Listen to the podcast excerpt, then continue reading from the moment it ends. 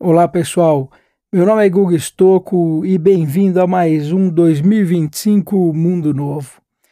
E hoje aqui a gente tem um episódio diferente, né? Trouxe aqui um convidado, né? Um dos estrategistas do Hack the Future, que é um movimento muito interessante que a gente vem fazendo justamente para trazer aí essa visão de futuro diferente para as pessoas, para que a gente possa ter um futuro melhor. Então o Liu, além de estrategista, ele vem aí fazendo um trabalho muito bonito em cima do Hack the Future, que ele vai contar um pouquinho para vocês. Então, Liu, você está aqui com a gente. Explica um pouquinho quem é Liu e explica um pouquinho do Hack the Future.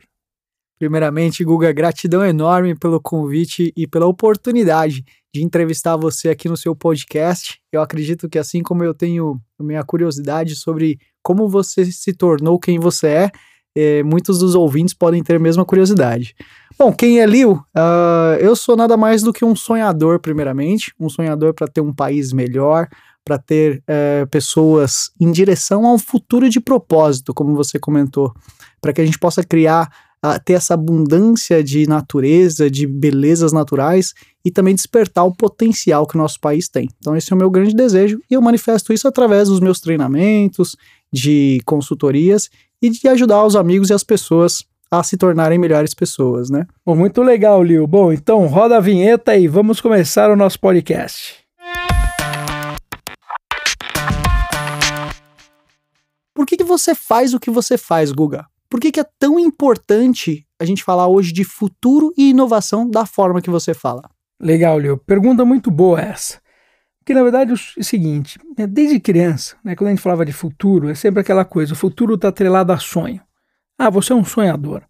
E o sonhador sempre tem, tem duas conotações. Tem aquela conotação, pô, que legal, o cara está sonhando, tentando criar coisas novas, e sempre tem aquela coisa, poxa, mas o sonho nunca vai acontecer, né? Aquela coisa está no futuro e o futuro não acontece. Isso é uma coisa que tinha muito no século passado, porque era um século estático. Então, realmente, você pensar em coisas lá na frente demorava muito para acontecer. Né? Então, você podia ver nos filmes, né? Carros voadores ou coisas do gênero. Só que agora a gente está num mundo que tá, a, a velocidade das coisas está muito rápida. Então a mudança está numa velocidade muito grande e a sociedade não está acompanhando isso de uma maneira geral. É, existe sim algumas pessoas que estão acompanhando, existe sim algumas pessoas que têm, detêm alguns poderes né, é, relacionados a isso, um entendimento muito grande do que está acontecendo, mas é muito pouco. São poucas pessoas. Isso é muito ruim porque isso pode acabar gerando até uma grande ditadura digital. Então, por exemplo, quando a gente fala de blockchain, né, blockchain é uma disruptura tão grande, tão grande, e você pegar as pessoas que conhecem blockchain, você praticamente conta nos dedos. Inteligência artificial é a mesma coisa. É uma descobertura gigantesca que está acontecendo que você também conta nos dedos as pessoas que sabem né, trabalhar com isso. Então, na verdade, o que eu trago é o seguinte: é, o que eu trouxe como uma missão é Vamos tentar desmistificar um pouquinho, né? Primeiro, o que, que é futuro que vai acontecer agora com aquele futuro que vai demorar um pouco para acontecer e vamos tentar trazer qual é esse mundo que a gente vai viver em breve, mundo que a gente vai viver logo agora, logo na próxima esquina, e preparar as pessoas para isso. Se a gente quer um mundo melhor, a gente precisa preparar as pessoas para esse mundo. Elas precisam estar preparadas. Senão, a gente pode ter um problema muito grande, que é um problema de transição, e esse problema pode gerar desemprego, pode gerar problemas, e aí a gente pode ter um país que é um país maravilhoso que a gente vive, só que tem um problema muito grande. E eu não quero que meu filho viva num país que tenha problemas, eu quero que meu filho viva num país que esteja prosperando. Então, que, que eu faço? É justamente nos podcasts, nos cursos e até nas empresas que eu crio, é realmente trazer né, um pouco de, desse futuro para dentro de casa. Absolutamente, Guga. É, concordo 100% e, e, e isso conecta muito com a minha próxima pergunta, que é a seguinte: o que, que é que o Guga faz exatamente? Nós vemos você em, em constante movimento, em, em, movimento massivo. Em outras palavras, qual é a definição desse futuro e dessa inovação que o Guga traz aqui? Bom, primeiro, é, eu sou um grande estudioso, então eu estou sempre estudando. Né? E esse estudo se reflete em algumas coisas. Uhum. Se reflete nos cursos que eu estou dando, se reflete no podcast, se reflete nos videocasts, né? Então eu trago esse conteúdo para as pessoas. Então isso é um ponto importante. Segunda coisa, eu atuo muito como empreendedor e investidor. Então eu gosto muito de empreender, de pôr a mão na massa e gosto de estar investindo. Então eu estou sempre né, atuando nessas empresas né, e empreendendo, investindo todos os dias, né, porque eu gosto, acho isso importante, acho que isso é o que muda o mundo.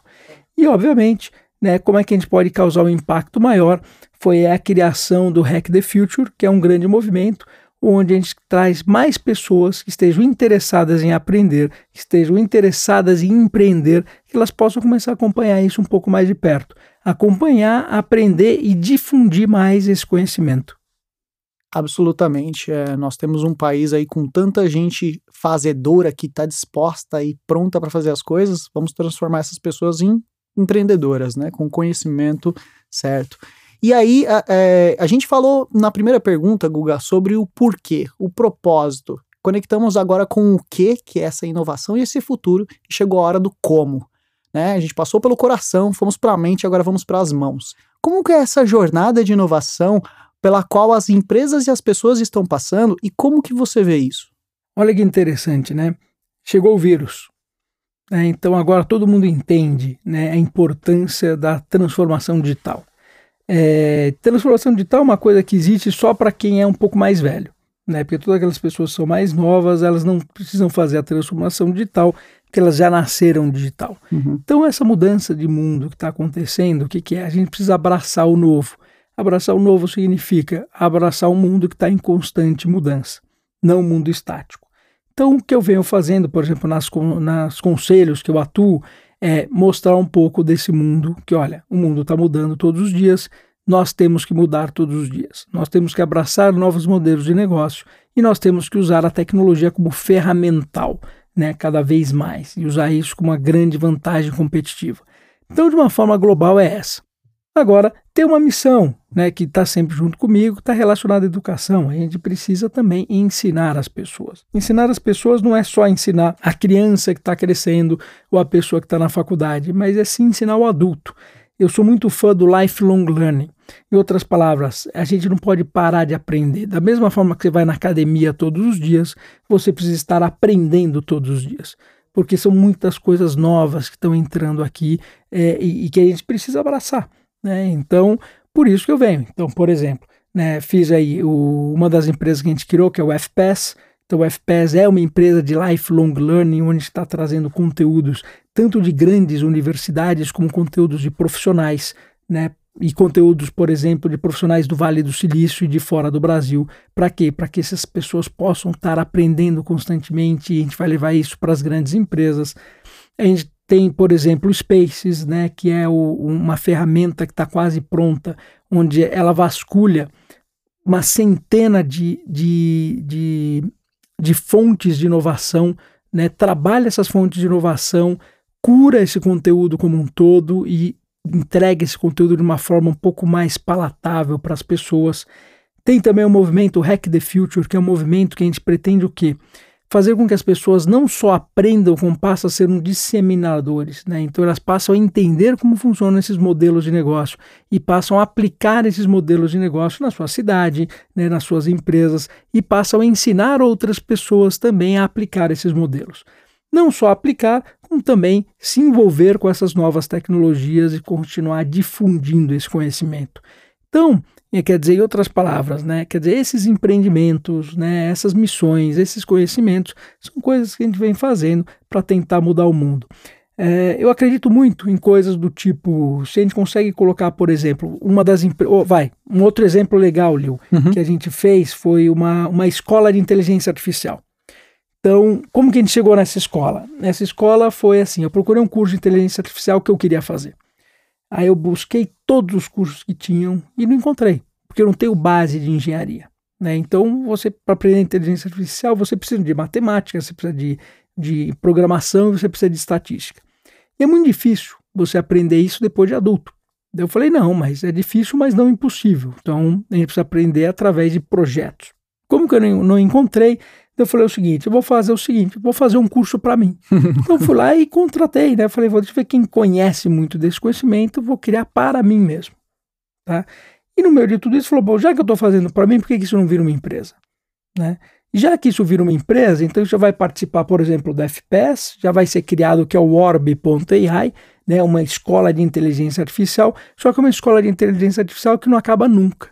Por isso que a gente fala que é um conhecimento infinito. Em outras palavras, é um conhecimento baseado por projeto, né, que começa do básico, não importa se você é uma dona de casa ou um cientista de foguete, você vai começar do zero e vai até né, o super ultra avançado. Então a gente está fazendo isso para as pessoas, para os profissionais, que eles podem aprender e ter esse ferramental, mas o principal, vamos colocar essas escolas, tá? Aonde? Nas comunidades. Né? Então, é um dos objetivos de vida é falar o seguinte: poxa, se a gente vai, por exemplo, qual é um dos países do mundo que mais exporta software? Né? É a Índia. Uhum. Né? E dentro da Índia é um dos países que mais tem favelas no mundo. Pô, o Brasil tem comunidade em tudo quanto é lugar. Imagina se a gente coloca um orbe dentro de cada uma dessas comunidades. Né? O que, que, vai acontecer? Daqui quatro anos, o Brasil está exportando software. Vira uma então, potência. Vira uma potência. Então, como a gente não pode muitas vezes esperar que o governo faça isso, o que, que a gente faz? Cria a empresa, cria né, todos os conteúdos e cria o movimento Hack the Future para que possa difundir esses conteúdos e colocar isso nas comunidades, colocar isso nas empresas em todos os lugares. Então, todas aquelas pessoas que querem participar dessa missão e querem fazer com que o país mude, é um caminho, né? Um de N caminhos que podem ser criados por aí, mas é o que a gente pode fazer aí para poder ajudar. Definitivamente é uma, são possibilidades infinitas, né, Guga? Uh, isso é muito legal porque é, essas perguntas que eu montei aqui e trouxe para ti, e elas são baseadas na forma que as pessoas aprendem. E essa próxima pergunta é muito focada na pessoa que quer ver o resultado que vai ter se ela seguir, se ela entender o que você está mostrando. Então, então eu pergunto o seguinte: e se os ouvintes ou as pessoas que tiverem acesso a essa entrevista implementarem o que você está nos ensinando aqui, como que será o futuro deles? Como que será o nosso futuro? Então, primeiro ponto, a gente foi criado no século passado. Significa o seguinte: você foi criado para trabalhar. Você foi criado para ser uma máquina para vender suas horas, tá? E acumular riqueza, né, cada dia mais. Isso está totalmente errado, porque você não é uma máquina, você é um ser criativo, tá? Você precisa que que a máquina faça o trabalho para você e que você crie, né? Que você faça as coisas que você gosta, que o ser humano foi feito para fazer. Então, o primeiro ponto é esse. Né? É muito difícil para nós eu virar e falar o seguinte: olha, você não precisa trabalhar todos os dias ou trabalhar 10 horas por dia. E digo mais, nem para ser rico. Né? E eu questiono muito mais o que é ser rico. Né? Então, o gente traz é justamente esse ponto.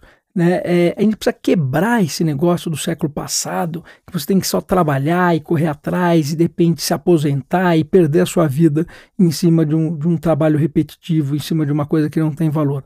Você precisa flipar, você precisa mudar a sua vida para uma vida criativa e criar alguma coisa que tenha valor. Criar coisa que tenha valor para você, para a sociedade, para todo mundo. Você tem um cérebro, você é uma pessoa, você não é um número, né? e você não é um processo. Então, esse é o ponto principal. Vamos usar a tecnologia para isso. Vamos usar a inteligência artificial para o trabalho repetitivo.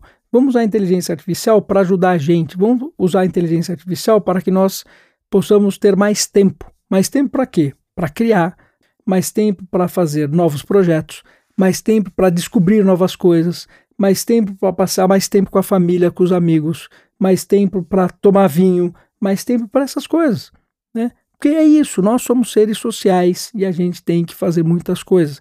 Tem muita coisa para mudar. A gente abriu a caixa de Pandora, tá? A tecnologia abriu a caixa de Pandora. E a caixa de Pandora não foi só na parte tecnológica, mas também na parte biológica. Então a gente realmente está caminhando para criar uma civilização completamente diferente. E isso é um risco, porque dependendo da situação que você está, você pode pegar um caminho que não seja tão bom. Pode pegar um caminho mais totalitário, você pode pegar um caminho onde algumas pessoas detêm um poder maior do que outras.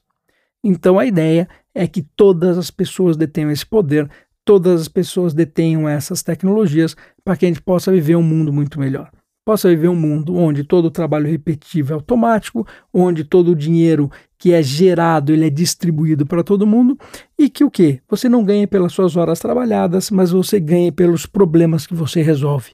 E aí eu acho que a gente tem uma vida muito mais gostosa para todo mundo. Definitivamente criando um futuro de propósito, né, Guga? Uh, e você começou falando dos caminhos, eu adorei isso, porque no, novamente conecta com a próxima pergunta, que é, uma vez que essas pessoas escolhem esses caminhos, é, é, quais são os possíveis obstáculos que elas, elas terão nessa jornada, né? Se você puder antecipar, ela ver nesse caminho, o que, que ela vai enfrentar? Olha, é, você não pode ser uma lâmpada no meio de um monte de velas, tá? Então, primeiro, as pessoas não vão querer perder o poder. Então, toda aquela pessoa que é um grande intermediário, então, vou dar um exemplo: você é um dono de cartório, você vai permitir que agora eu possa fazer o registro de imóveis via blockchain de graça? Não, você não vai permitir isso.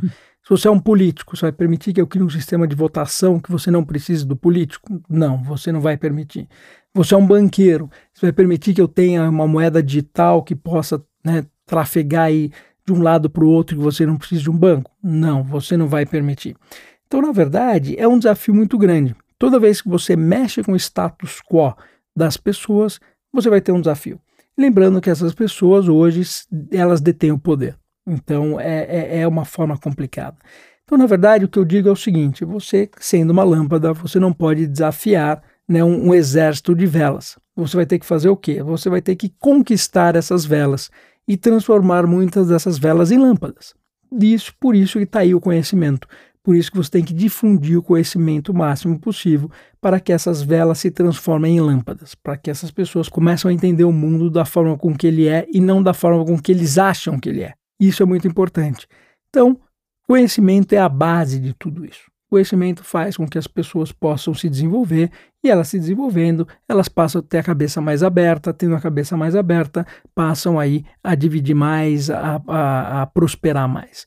Então, é, a grande dificuldade vai ser essa. Não é uma missão fácil, é um trabalho árduo, difícil, só que é o seguinte, não tem volta, vai acontecer, tá? Querendo ou não, né? As pessoas podem lutar, mas isso vai acontecer de qualquer maneira. Não tem como fugir. Né? A tecnologia está aí, né? a inteligência artificial está aí, blockchain está aí, engenharia genética está aí, tudo isso está mudando. E mesmo hoje os grandes né, detentores do poder não tem como segurar essa onda toda que está chegando. O que eles têm que fazer agora é vai mudar os donos do mundo, digamos assim, vão mudar e vão fazer com que os donos do mundo não sejam algumas pessoas, mas esteja na mão de todas as pessoas. Tá? Então, esse é o grande ponto. Educação é primordial para isso. E eu já vejo que você citou algumas chaves é, fundamentais para desarmar e dissolver esses obstáculos, Guga. E se você puder elencar mais algumas coisas aqui que são primordiais para esse novo futuro aí que está surgindo.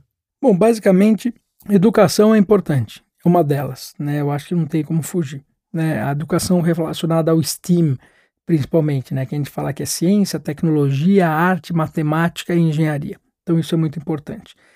É, esse é um ponto básico. Outro, outro ponto é fazer com que as pessoas se unam mais. Hum, claro. Então a gente viu hoje na. Cara, a gente vive no Brasil, que é provavelmente o país mais amigável do mundo, e a gente conseguiu dividir em dois. Dividir em dois o quê? Através das fake news, né, através justamente de ideologias diferentes e brigas que não fazem sentido nenhum. Então a gente precisa unir as pessoas. Essa união é muito importante. Então, essa capacidade de criar é, é, grandes grupos que possam se conversar, que possam se entender e possam né, articular, isso é muito importante também para esse mundo novo. Então, essa articulação é de extrema importância né, em cima de tudo isso. E a gente precisa também, também ter ferramentas, né, ferramentas para poder dividir o que é verdade e o que é mentira. Está muito difícil hoje em dia a gente saber o que é verdade e o que é mentira. E entre a verdade e a mentira, a diferença está muito pouca. Então, né, isso não está só na educação, isso está também em ter ferramentas e formas para que você possa estar tá sempre tentando tomar a, a, a, decisão mais correta possível. Então, são esses pontos que é importante que a gente esteja sempre olhando de perto. Fabuloso. É, eu vejo muitas qualidades e muitas, é, muito, muito estudo, muito realmente a utilização do lifelong learning daqui em diante para a vida inteira, né, Guga? E, mas nós sabemos que toda grande caminhada, toda jornada, ela começa com um primeiro passo, ela começa com uma primeira decisão, com uma primeira atitude, com uma escolha. E qual que você acredita, falando principalmente dessa, desse universo que está acontecendo, qual que você acredita que é o primeiro passo no mundo real necessário para que as pessoas possam começar a viver essa nova realidade? Cara, o primeiro passo é você entender que mudou. Né? Então, é o que eu digo sempre: o mais difícil é você aprender a desaprender. Então, você vai ter que aprender a desaprender. É, aquilo que você aprendeu funcionou muito bem naquele momento né, que, funcionava, o mundo funcionava daquele jeito. Né? Quando você foi ensinado, né, a pessoa que te ensinou, o mundo funcionava daquele jeito. O mundo mudou, ele funciona de outra forma. Você precisa desaprender aquilo e aprender o novo. E é muito difícil para a gente fazer isso, né? Porque a gente foi ensinado que errar é proibido, a gente foi ensinado que a gente precisa seguir o que alguém está falando, a gente foi ensinado que a gente não pode questionar e por aí vai. Então, por isso que é muito difícil para a gente estar tá realmente fazendo essas mudanças e estar tá quebrando esse status quo. Um exemplo claro, básico é isso. Quando você estava na escola, né, você era uma criança, decidir, olha, você tem que decidir entre humanas, exatas ou biológicas. Começa por aí. Uhum. Né? Enquanto hoje o mundo é multidisciplinar. Né? Você precisa dos três. Você não faz nada com um só. Né? Então já começou errado logo ali, né? naquele momento, que era um momento que era como a coisa funcionava. Então a gente tem que mudar tudo isso hoje. Então é, eu digo sempre que essa mudança de mindset está atrelada a você aprender a ver o mundo da forma com que ele é e não da forma com que você acha que ele é. Se você conseguir fazer essa diferenciação, você vai começar a ver o mundo de uma forma completamente diferente. E aí você vai começar a absorver conhecimento, formas e você vai ver coisas muito interessantes. Tá? Mas aí significa que você tem que abrir muito a sua cabeça, né? E, e não é fácil para as pessoas né, terem essa capacidade. Mas eu diria o seguinte: é extremamente recompensador. Legal. E nós sabemos que o ser humano sempre foi uma espécie de criar comunidades, de estar num, num, numa, num desenvolvimento junto, né? nunca separado. Né? Nós conquistamos essa adaptabilidade, essa evolução por, por juntamente estar juntos. Você acredita que uma comunidade pode acelerar ou ajudar nesse processo de transformação? Não, sem dúvida, porque quando a gente fala de uma comunidade, a gente está falando de uma série de pessoas discutindo. Como até próprio Hack the Future, né? Sim, que não é o que é certo o que é errado. Né? O Hack the Future é um bom exemplo. Então a gente tem o quê? A comunidade que onde divide o conhecimento, divide discussões, né? faz os cursos, né? e as pessoas aprendem e divulgam os cursos depois. E aprendem e passam também a fazer suas consultorias. Né? Aprendem a usar as ferramentas aprende a pensar de forma diferente. E aprende o que? O principal que eu acho de tudo da comunidade, que é dividir os seus medos. Porque na verdade você fala o seguinte: poxa, mas eu tenho meu negócio, mas eu tenho medo de fazer isso, eu não sei como. Daí você fica com medo lá dentro de casa, escondido. Aí quando você vai na comunidade e fala isso, quando você vai ver, todo mundo tem o mesmo medo. Aí você fala, puta, ainda bem que, porra, finalmente, né? Eu pensei que era só eu, não, é todo mundo. E aí essas discussões abrem a cabeça e faz com que tudo isso aconteça. Então, por exemplo, no Hack the Future, o próprio nome diz Hack the Future. A gente não pode ficar aguardando para esperar ver o que o futuro vai trazer para nós. A gente tem que ir e criar o nosso futuro. Isso é muito importante. Então, a principal coisa que a gente faz no Hack the Future é justamente isso. Nós temos que criar o futuro que a gente quer. E para criar o futuro que a gente quer, a gente tem que trazer a maior quantidade possível de pessoas que pensem da mesma forma, a gente tem que trazer a maior quantidade possível de empresas que queiram ser disruptivas. A gente tem que fazer com que a maior quantidade possível de pessoas aprendam as novas tecnologias, entendam o mundo como funciona, se relacionem entre si e passam a criar esse mundo da forma que a gente quer. A gente não quer uma nova China aqui. A gente não quer um, um, um país que crie um score social que passe aí a te prejudicar em cima, né, se você tiver uma opinião de política diferente do governo que está presente. Ninguém quer isso. Jamais. Tá? Jamais. Isso já está acontecendo. Já está acontecendo na China. Né? Ninguém quer isso. Então, a gente tem oportunidade ainda de construir alguma coisa. A gente tem oportunidade de construir uma, uma ferramenta de votação que seja mais democrática.